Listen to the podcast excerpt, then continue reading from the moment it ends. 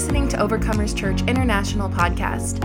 Here at OCI, we're dedicated to our vision of building strong people and building strong churches. From wherever you're listening, we hope this message leaves you equipped and encouraged.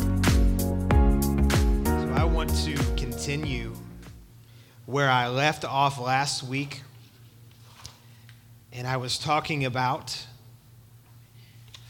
persecution which is something I've never ministered on before, maybe just mentioned it, but never taken a whole section to talk about persecution. And, and I want to be really careful because this isn't something that we want to talk about in order to instill fear, but it's in order to instill reality and then how people living, serving the king, respond to things coming against them in the world that we live in.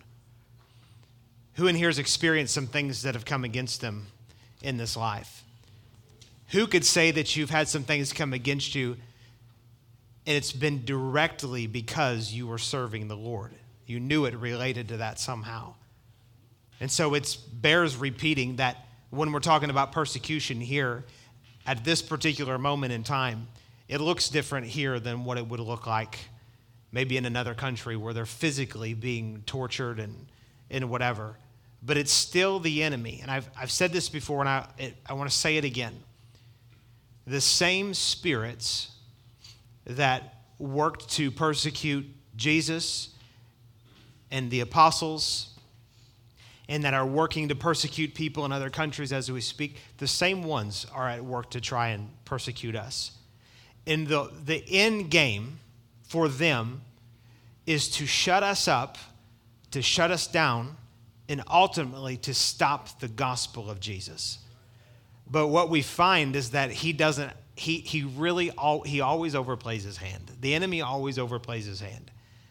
I think I've shared this before, but it's a really great story that back in the time when Nero was the, the whatever they called the, the Caesar of, of Rome, and he was persecuting, he was probably the most diabolical Caesar that there was and he was persecuting the church so heavily. And they would bring the Christians in. And, you know, they'd put them into the Colosseum, and there was different places that had theaters like that, and they would bring the, the Christians in, and they would use them as sport. And they would have lions come out and, and chase them, and, and eventually they got to where they would burn them at the stake, and people would mock and laugh. Can you imagine? I mean, that's pretty barbaric. But these things were happening. And there are accounts that when Nero, during his time, was burning Christians at the stake in front of thousands, that the Christians were so full of the life of God. Imagine this. They were so full of the life of God. There were times, and this is recorded, that up to three people would jump from the stands and come down and be converted at the feet of the people that were being burned at the stake. And it's because the people that were being burned at the stake, they weren't cussing, they weren't angry, they weren't mad, they weren't bitter. They were praising God literally in the midst of the worst time of their life and at the very end of their life. And it had such an effect on the people that watched it because it was, it was real people want real stuff. And I've found that one of the things that turns people off to the Lord and to the church is the level of life that we don't live at. We claim Jesus to be this greatest person of love, and he really is, and that he's the one to serve. But then, like in America, you know, we don't get our new flat screen TV or, you know, they didn't balance our tires right or whatever. It's just something. And we lose our stuff over it. And people look at that and they think, why in the world would I want that? It's not working for you. So there's something that needs to, to happen in us, and it really needs to happen in us for the future because the deal is, is that the future looks really bright for us. But I, I wish I could tell you that we won't have to go through some things. I've come to the conclusion, and I was thinking about this this morning. If the political climate continues to go the direction that it's going in our country, I probably will end up in jail.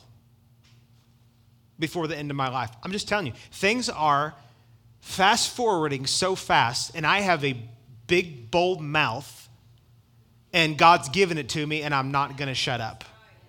So, I'm not prophesying anything negative, but I understand the times that we're living in.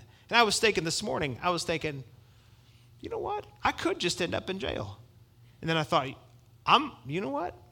I'm going to start a jail ministry. They're not going to shut me up. I know some of you might think, well, that seems a little bit extreme. You're just trying to get a laugh out of us. No, these are the times that we're living in. You understand? there's, there's a guy in Colorado, the baker in Colorado, he has been sued three times, three times now for the same thing. If things aren't passed to reverse that nonsense, evil will continue to prevail and they will persecute. That is persecution. That's what that is. It's persecution. You understand that when they say you cannot wear a mat, I'm sorry, you cannot worship in church, that that is a form of persecution. They particularly called out in California, they called out Christians, churches, and they said you can neither chant nor sing in your services anymore. That's some serious business.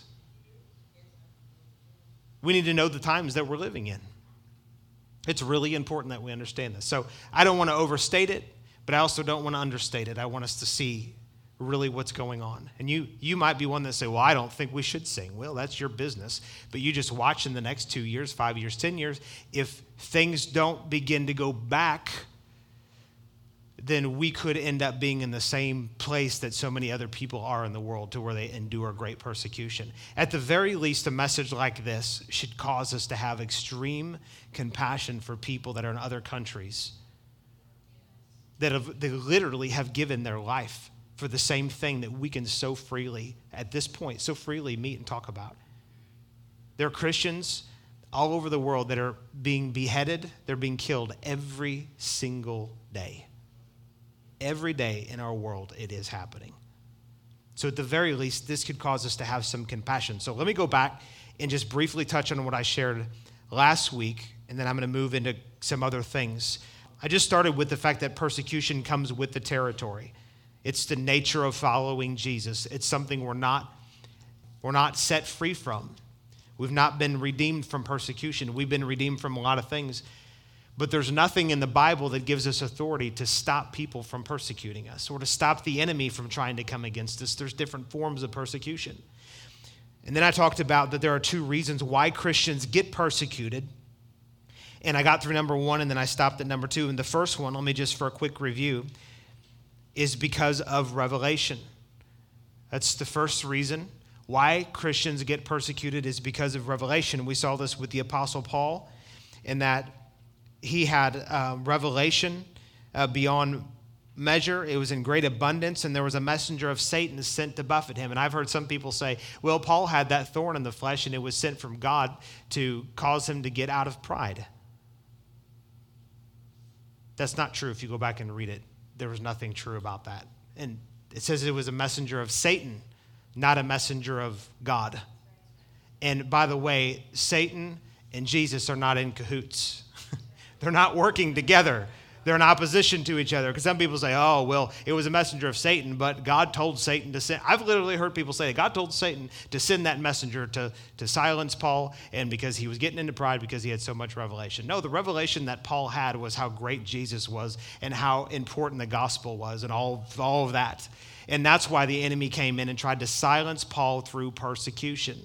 That's why it came to him was because of the abundance of revelation. We also found in Hebrews chapter 10 where he says, "But recall the former days in which after you were illuminated, after you were illuminated, after revelation came, you endured a great struggle with sufferings." There's so many times and I've related been able to relate to this a lot personally, personally, where God will show me something, and then the enemy will come in and try to disrupt the thing that God has planted in my heart, disrupt the word that God has sown in my heart to get me to back off from the very thing that the Lord says I want you to move forward in. So we find that we find that a lot of times. And so, but that that was the first thing is because of revelation is the first reason why Christians get persecuted. The second reason is because some people hate God. Some people just hate God. Why did they hate God? The best I can come up with is Romans chapter 1 says that although they knew God, they did not like to retain God in their knowledge. And he was manifest in them, but they didn't want to be responsible to the creator that made them. So, the best thing I can come up with why people hate Christians so much and there are many people in the world, they literally despise everything about us, is because they don't want to hear what we have to say because they know it's true and they don't want to be responsible to the, to the God that we're saying is the one and the only true God.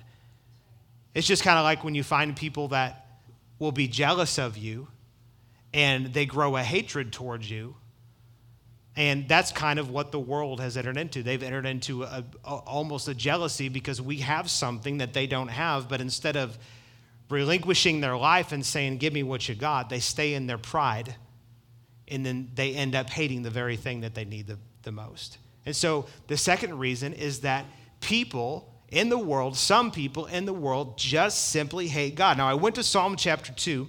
I want to go back here and I want to read this again. I love this verse. It's one of my favorite passages, Psalm chapter 2. And we're going to start in verse 1. And it's really important because I heard this taught years ago, and it was there's judgment involved with this scripture. And I heard people talking about this is God's judgment against the church or it's God's judgment against people that aren't living right. Let me clearly say to you that we're living in a dispensation right now when the judgment of God has been removed because Jesus has taken the judgment that was due to the whole world upon himself. It says that he was the propitiation for our sins only and not ours only, but for the entire world. That, pro, that word propitiation, you can find it three times in the New Testament. It means the appeasement of divine wrath by sacrificial offering. But what this was talking about here isn't about God judging people during this time, but it's about the judge, when this dispensation is over, bringing the wrath that's to come upon the people that not only mocked him, but came against him and came against his people. So when you read it in that light, it's like, wow, I really don't want to be on any other side but on God's side. And look here in verse 1. It says, Why do the nations rage and the people plot a vain thing? The kings of the earth set themselves against the rulers. Uh, excuse me. And the kings of the earth set themselves, and the rulers take counsel together against the Lord and against his anointed, saying, Let us break their bonds in pieces and cast them, cast away their cords from us. He who sits in the heavens shall laugh. The Lord shall hold them in derision. Then he shall speak to them in his wrath and distress them in his deep displeasure. Yet I have set my king on my holy hill of Zion. I will declare the decree. The Lord has said to me, You are my son. Today I have begotten you. Ask of me, and I will give you the nations for your inheritance and the ends of the earth for your possession. You shall break them with a rod of iron, and you shall dash them to pieces like a potter's vessel. Now, therefore, be wise, O kings, be instructed, instructed, you judges of the earth. Serve the Lord with fear and rejoice with trembling. Kiss the Son, lest he be angry and you perish in the way. When his wrath is kindled but a little, blessed are all those who put their trust in him. I can tell you now that there is a time coming and I don't think we should have an attitude of, boy, I can't wait till they get what's coming to them. We're supposed to stay in mercy. We're supposed to believe God for change. We're supposed to influence kings, all of that. But understand this that God will have the last laugh. The ones who have come against him, who have come against his anointed, when the end comes, and you say, what does that look like? I wish I could tell you exactly, but I know it is going to come. And when the end comes and the Lord brings his judgments on the earth, after the dispensation of the church age, the, the church age, the grace dispensation, judgment will come to those people that rose up, up against the Lord and his anointed, meaning you and I, meaning Jesus, meaning the message of the gospel. They are going to get what's coming to them. I don't want to be in that position, man. I want to be on the side of the Lord. Praise God. So, in a sense, I have compassion for those people. Even though they're in rebellion, I have compassion because we know what's coming. It says to kiss the Son, lest he be angry and you perish in the way. When his wrath is kindled but a little, it only takes a droplet of God's wrath to really mess things up for people. So when his wrath is kindled but a little, that seems to be more than a drop to me. And it's going to really, really do a lot of damage to the camp of the enemy when that time comes. And I don't want to get caught up in that for the moment, but I love the fact, I want to say this, that I love the fact that we serve the one who is ultimately going to win. Ultimately, things are going to come to a conclusion. Ultimately, things are going to be settled. Ultimately, things are going to be at peace. Ultimately, we're going to be without sickness. We're not going to have to hear about the coronavirus at some point. We're, not, we're going to have peace amongst people. God's going to set everything right. Jesus is going to come and reign and rule and set everything right one day. So we have a hope, we have an assurance to look forward to what He is one day going to set in order. But between now and then, the best thing I can say is just hang on. Because it might get turbulent. As a matter of fact, I can guarantee you it's going to be turbulent between now and the time that Jesus returns. Praise God. But we're made of the kind of stuff where we can handle the turbulence. Amen.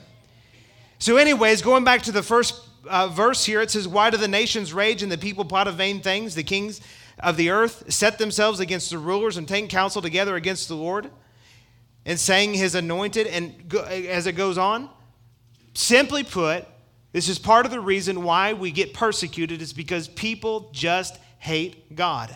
They just come against God. Let me give you some other verses concerning this. John chapter 15 and verse 18 it says if the world hates you you know that it hated me before it hated you if you were of the world, the world would love its own. Yet because you are not of the world, but I chose you out of the world, therefore the world hates you. So, in other words, he says, the light and the life that you have in you and on you, the world will hate that, and it's because they simply just hate me. I remember one time, and I, I shared this in another message at one point, but I remember one time, the only day in high school before I had a car that I rode the bus, and after I rode the bus, I told my parents, I, I said, I will, and I never told my parents anything like this, but I said, I will never ride that bus again. I was a good boy and I always did what they said, but I said, I'm not riding that bus. And it was because when I got on the bus, there was already loaded with kids, and this guy sitting all the way in the back knew me and knew my name and said to the whole bus, Kent Ward is a, and you could throw out like 40 explicits that he put in there in front of everybody.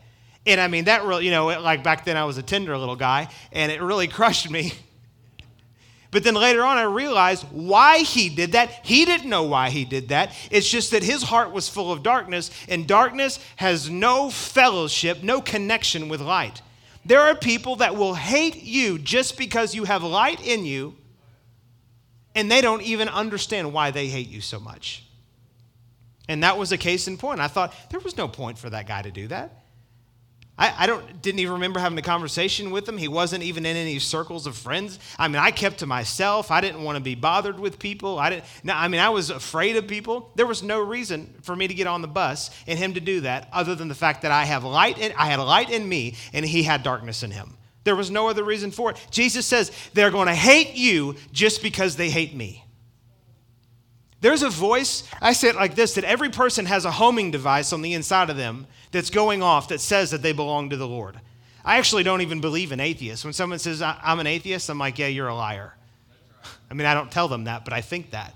Every single person that's ever been born knows that they're responsible to something, somebody greater that they were that created them. Everybody knows that. And there's something in them that says, I need to be responsible to that. But when people are in rebellion, instead of, and that's the nature of rebellion, instead of humbling themselves and saying, I want to know the God you serve, I want to know how to get out of my situation, they'll start coming out against you. That's what rebellious people in the world do. And that's why they will hate you and me. In Matthew chapter 10 and verse 22, look here. And this basically says the same thing, but just to drive home the point. And you will be hated by all, by all people, for my name's sake, but he who endures to the end will be saved. So here he says that you will be hated by all people for my name's sake.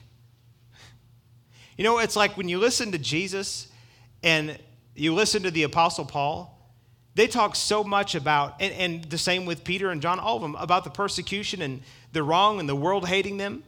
And it was like, who wants to sign up for this? They're going to abuse you. They're going to throw you in jail. They're going to kick, uh, kick you. They're going to spit on you. They're going to torture you. And during the Roman rule, they, they even took and they scattered the tribes, the people of God, they scattered them abroad throughout the whole Roman Empire, and families were separated from each other, friends were separated from each other. Tremendous, really horrible things were happening. They're like, hey, does anyone want to sign up for this? This is why the gospel has to come by revelation. It's not supposed to be a, a middle class social club where you sign up and go, man, I really want to feel good. I'm going to go there on Sunday mornings. Now, I, the gospel will make you feel good because it's really good news. When you hear good news, it will make you feel good. But the message of the gospel and the responsibility of what we carry will always bring us into harm's way concerning other people. It doesn't mean that we should try and go and stir up trouble. Sometimes when I read when I read Paul, I think, you know, if he just wouldn't have done that, he wouldn't have had so much trouble. But there's something in a person that has had their life illuminated with the revelation of the gospel of what Jesus has done that will cause them to go and do things that a normal person wouldn't do. It will cause them to preach. It will cause them to go against what the, the rest of society and the rest of the world is doing because they have light, they have life on the inside of them that says, I have to go and I have to tell people. And if there's not something in you that says that, then I pray God give you a greater revelation to where your life is devoted to the gospel of Jesus. When Paul said, that I'm appointed for the defense of the gospel. You go and look that up. He's talking about he was appointed to literally lay his life down for the sake of the gospel. And I think, God, I want that same thing. I want to live and have that same mentality in me that I would lay down my life for the gospel. I'm having a hard time connecting with some of you on this because it's like persecution, I don't know, laying down your life, I don't know. I'm telling you, folks, it's coming. It's not a negative prophecy, it's the reality of the world that we're living in. We're seeing persecution and it's going to continue to come. Are you going to scatter like so many Christians do? Or are you going to stand up and say, Nope, I'm going to stand with truth, I'm going to stand with the gospel, I'm going to stick with my brothers and sisters? We're going to hang together and we're going to press through this thing. That's the question you need to ask yourself right now. Because what I find happening right now I listen to people, I watch people, I pay attention to the Christian culture that's happening in our culture. And it is, it is a sad story. But what I believe is going to happen is that there's going to be some pruning in the body of Christ, and it's actually happening already. Now, I'm not talking about pruning to hell. Don't misunderstand me. Man, when you get born again, you're born again. But there are some people that are sappy, that are, they, they have no backbone for anything, wouldn't stand up for truth for anything, those are not the ones that the Lord is going to be able to count on to do what He wants them to do in these last days.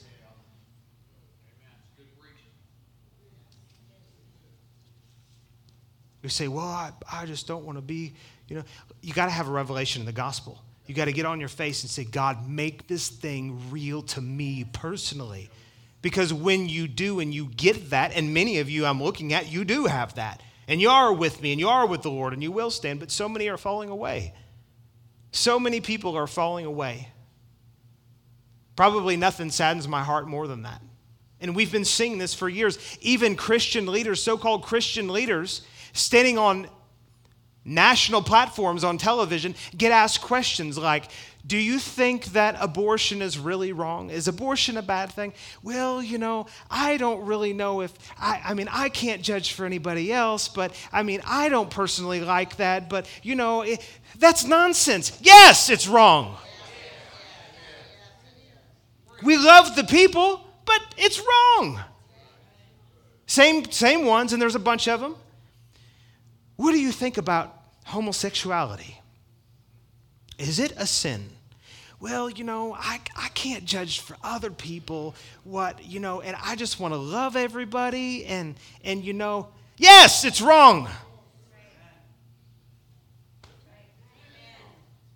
This put this this political not even political so much. It is political, but it's also a a, a whole culture shift that's happening, and they are robbing the church of their stance on things that we are supposed to stand and say, no, this, this, is right. We've been standing on this for a long time, and we love you, but we're not going to move off of this thing.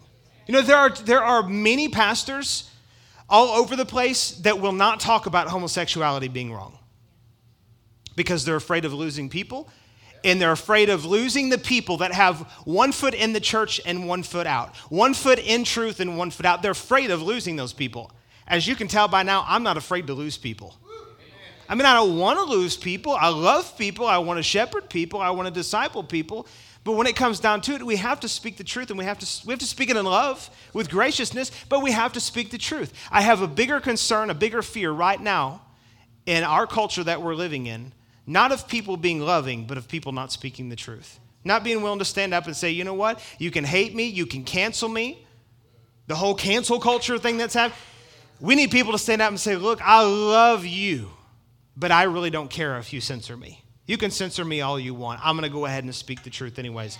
If we have pastors across this nation that are afraid to tell their people, youth pastors, there's a lot of them too, that are afraid to tell their young people Folks, guys, homosexuality is wrong. If we don't tell the church that, if we don't tell the younger generation that, where are they going to learn about sexuality? They're going to learn it from their friends. They're going to learn it from YouTube. They're going to learn it from their schools. They're going to learn it from every other place except for the people that have the real answers from the Word of God. And then they're also, like, our language has been hijacked and they're saying, oh, well, you're not tolerant of me, so you really don't. You're not tolerant of what I believe, so you really don't love me. No, no, you're confusing the two things. No, I'm not tolerant of you, but I love you enough to tell you the truth and tell you that what you're doing and what you're believing is not in line with God's word. And so I'm bold enough and I love you enough to tell you the truth. And we have our younger people that if they don't hear that from us, who are they going to hear it from? Because what they're hearing on the other end is, you know, you go to church and you're, you know, around some religious people or whatever, and they really they hate homosexuals because they just they just really just don't tolerate us. And the young minds who don't know any better go, man, maybe they are being a little bit hard. Maybe maybe it's not quite that cut and dry. Yes, it is cut and dry. God loves the people. He loves the sinner, but he hates the sin. And it's not about highlighting particular sins, but it's about the whole idea of standing on truth, standing on the gospel, standing on what God says, and not being moved regardless of what the culture is doing. Culture is the most real thing that we're all a part of that we don't realize. People are moved more by culture than they are doctrine. And so the world has a culture, and the church has a culture that's been probably strange, and that's why they haven't reached the world. But instead of standing to their guns, sticking with their guns, sticking with the word, they've begun to water down the truth in order that they might reach the people that need to be reached. If you water down the truth, what are you reaching them with? The truth has to be told. I don't know how I got off on all that, but I think it probably blessed some people. Hallelujah. So we're talking about persecution, and, and, let me just say something. That I don't say things like that to try to get a hand clap. I appreciate the hand clap and the amen, but I don't say it for that. I say it because it's true. I say it because it's right. And I, I'm just, I refuse to be one of those pastors who refuses to simply just tell his people the truth. Jesus said that he had compassion on the multitude because they were like sheep having no shepherd. Another way you could say it, it was like a bunch of orphans that didn't have a father to love them and tell them and bring them into truth. That's how I look at people sometimes. I'm like, man, you just need to be fathered. You need to be loved on. You need to be brought into truth. But if we're too afraid, essentially what a lot of pastors are doing, or what they're equivalent to, is a father that's so concerned about being a friend to his son instead of being a father to his son that he won't tell him the truth. Anybody in here that has half a lick of sense and is a parent knows that your first job isn't to be your child's friend, it's to be your child's parent. Everybody could agree with that. But yet we've developed this culture in church to where it's like, let's, let's be as careful as we can to not offend anybody. And I feel like I do mostly the opposite, but pastoring is, is a fathering thing. Shepherding is a fathering thing. And so, for me, my heart as a pastor, as a shepherd, is to say, I need to tell you some things that are going on in the world. This is like, and, and oh, my kids just love it. I don't have any of them in here right now to really embarrass them. But like, like Liz and I go out of our way to talk to them about sex. And they just love to hear it. but I came to a conclusion a long time ago, even before we had kids, that everything that's happening with sex in our culture has completely engulfed and perverted the minds of the young people. And they, they instead of growing up with a, a healthy understanding of sex, they grow up with a perverted mind sex, mindset about sex. Woo, be careful. because they learned it from the world where the perversion comes from, and they didn't learn it from church. They didn't learn it from their families because people have been too afraid to just be parents Instead, they're trying to get them to like them. I, to be honest with you, I mean, I want my kids to like me, and I have a great relationship with my boys, but them liking me is not the highest level of importance to me. Them knowing that I love them, regardless of feelings, and me training them are the highest levels between me and my sons. And as they grow older, we'll probably become more like friends and companions, although that there will always be the father son thing there. But it should be the same way in the church, too. Our highest level with people in the church shouldn't be to get them to like us.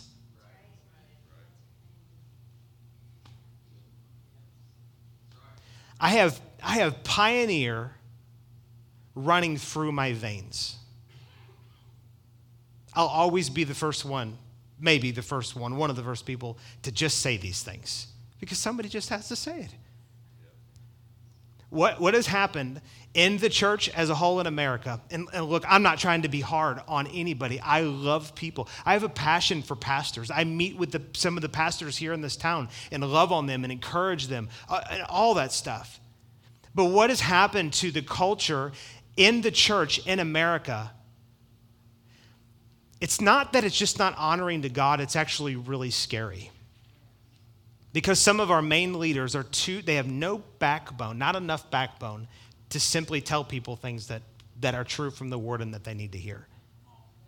I literally cannot comprehend that. The only thing i can comprehend how and why they're doing that is just like paul said to timothy. He said in the last days people will heap up for themselves teachers having itching ears you know what that means that means that and it says the people will heap up for themselves the teachers. The teachers aren't heaping up the people, the people are heap, heaping up the teachers. That means that the world around us is becoming less tolerant and intolerant of truth. So, what they're doing is they're gravitating towards ministers who will make them feel good at the expense of telling them the truth. We're seeing this. I had a friend of mine that put a Facebook post and it was so good.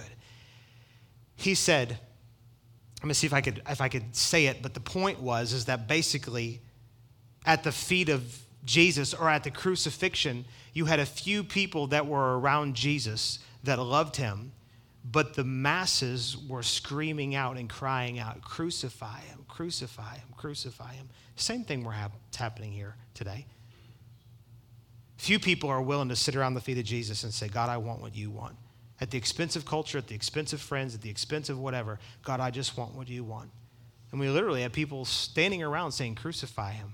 Crucify, not literally, but figuratively saying, Crucify him. They don't want truth. Many people don't want truth. But it doesn't matter what people want, you and I have a responsibility to tell them, anyways. Our responsibility to me is the same of Jesus grace and truth. We don't bring people into legalism. It says the law came through Moses, but grace and truth came through Jesus Christ. So we don't bring people into, you need to do this, and you, it's not about that. But we do go to them with grace and love and mercy, but at the same time, we have to be willing to tell them the truth. If they don't hear it from us, who are they going to hear it from? We are the salt and we are the light. We are the ones. Amen. Man, I didn't even get into what I was going to get into. So I'm going to finish it next week because it's really good. But I got into some things that the Holy Ghost wanted me to get into. And I'm interested in what He wants me to get into more than what I want to get into. Amen.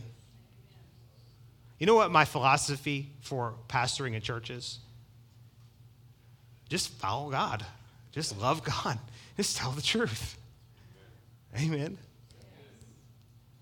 I do appreciate, I want to say something though. I really appreciate people that have been so faithful to stick with Liz and I through years, four years, through life, through stuff. I can't tell you how much that means to us. And you know, Ron gave me a word, and it was probably a couple years ago, and it was not encouraging, but it was true. But it's been become encouraging the more I've thought about it. He said, You know what? He said, I see you as Gideon, and God's preparing an army behind you to go with you. And my first thought wasn't, man, Gideon was a mighty man of valor. My first thought was, that means that there's going to be a lot of people that don't want to be with me or that just won't end up with me. And you know what? There's some truth in that. There is. All that glitters is not gold. Think about, I was thinking about what the, what the purpose of church is. Just during worship, I have a lot of stuff go through my head during worship. Some of it's Kent, some of it's the Holy Ghost, but just thinking. What's the purpose of church? For the equipping of the saints, for the work of the ministry, for the edifying of the body. That's, that's actually the purpose why we gather here.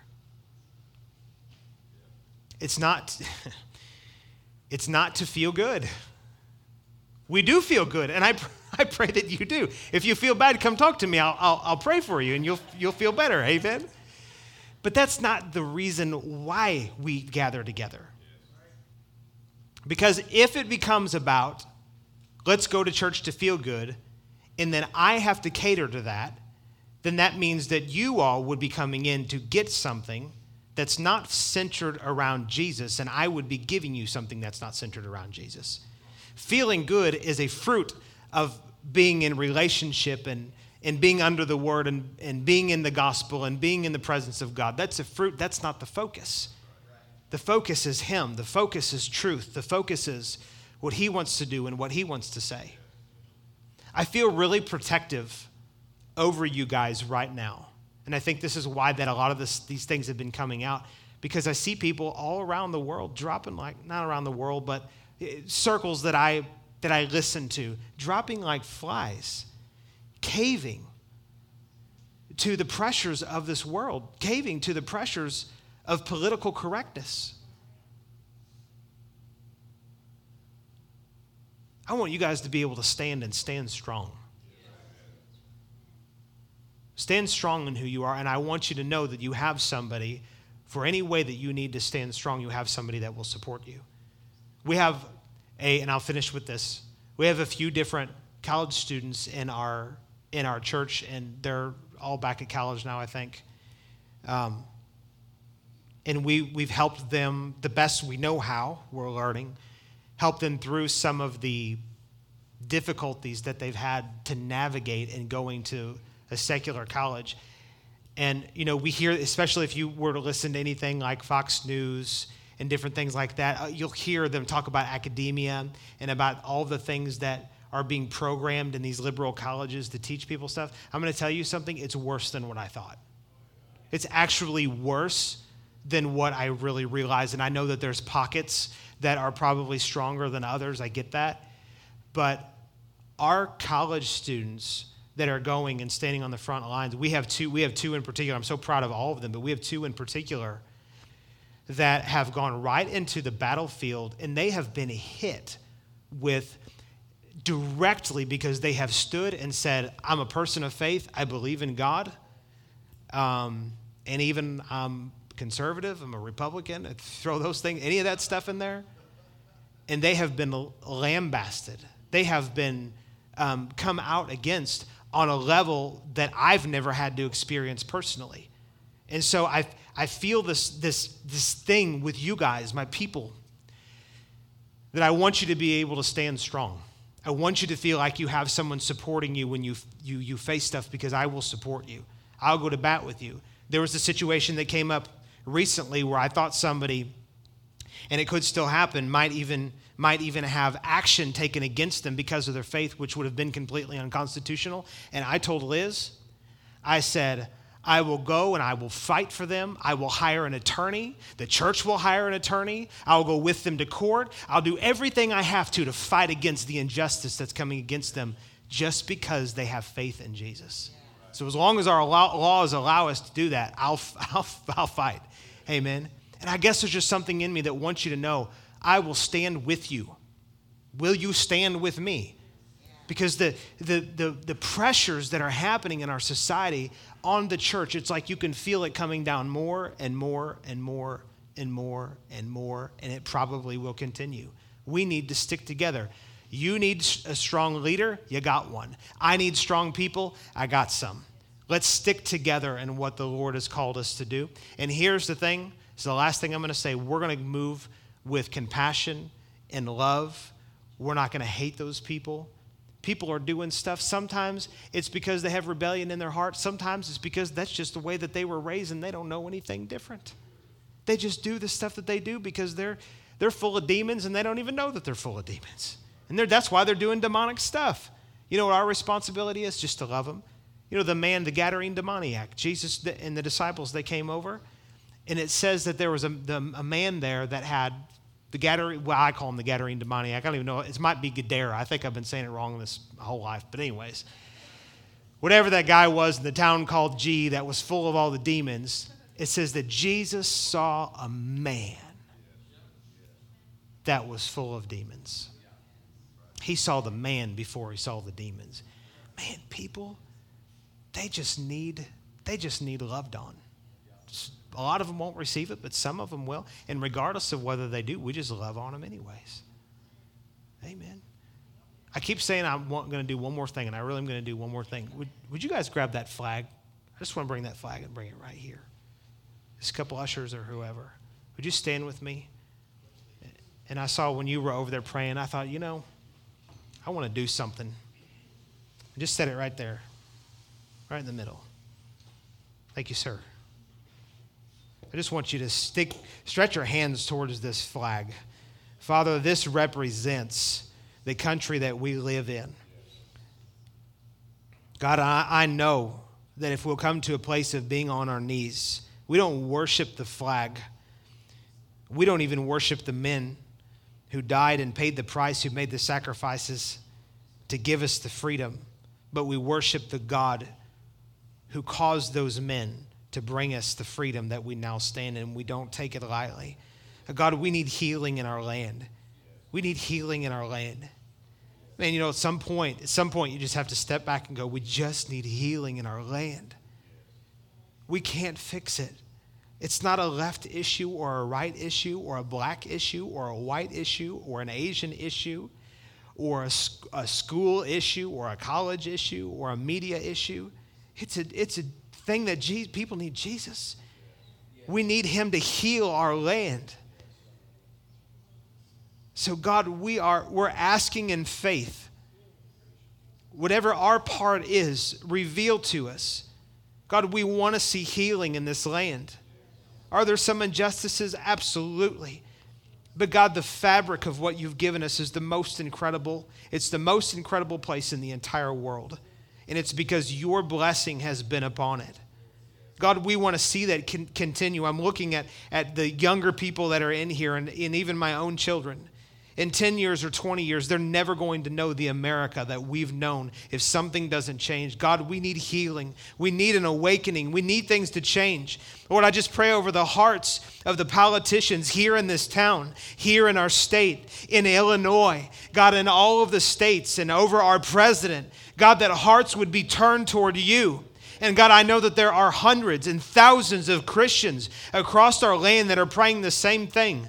And I sometimes I pray these things and I go, is it doing any good? But Lord, the reality is all we know to do is come back and say, help us. We need your help. We cannot do it without you. We don't want to be a people that goes back into a place of, of barbarianism to where the government rules over us. And we don't want we don't want to experience that that persecution. God, we don't want to experience the divide that's happening between races and between different ideologies. And God, most importantly, there's a divide between light and darkness. And I thank you that the people of light will stand up with light not because of America, but because of Jesus. And we'll stand up. And God, I thank you that you've sent missionaries, just like Liz and I. You've sent us as missionaries to Perryville. And God, we have a mission to reach the hearts and the lives and the people of Perryville in Missouri. And Lord, we can lock arms with people around us to believe that God's going to touch us, that God's going to revive us, that this nation is not dead, that these people are not dead, and the ones that are dead are going to be brought back to life because we serve the God God that's the God of resurrection.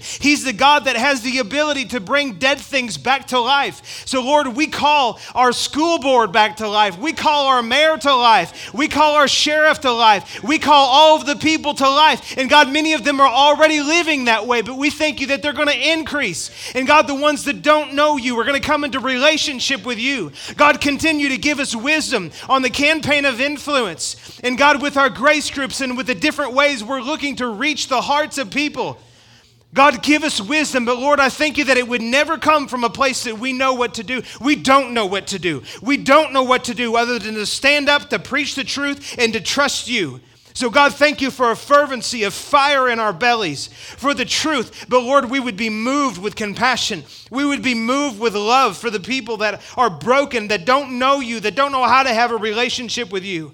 God, I thank you that the churches in this town, that maybe some of them have been, have been robbed from their identity because of religion that has been brought in that's kept them from, from having a revelation of the, of the gospel of Jesus, of having a, a relationship with you. Father, I thank you that their eyes would be opened up, that revival would hit the churches in Perryville. It's not about Overcomers Church, it's about the whole town, it's about the whole region. God, I pray over those pastors, over those priests, over those bishops, over whoever, whatever they call them. I pray that their heart hearts would be broken for this community. I pray that they would come to a place of humility and say, God, we have to have you. We have to have your help. You are our only hope, Jesus. And it's you we place our trust in. And Father, we just pray blessing over our nation. We pray blessing. I thank you that the blessing will continue for generations. And Lord, we can see the writing on the wall of the things that would come against us, and it might get better before it gets uh, get worse before it gets better, but we're going to believe for the best. We're going to believe in faith that you can do something great in our land and in our nation. And Lord, regardless of what comes against us in the natural, we know that we are on the verge of another great awakening in our country. We're on the verge of you taking your people and you using us to reach the masses with the gospel. And I'll stand with so many other prophets and so many other leaders that are believing for a billion soul harvest in this earth.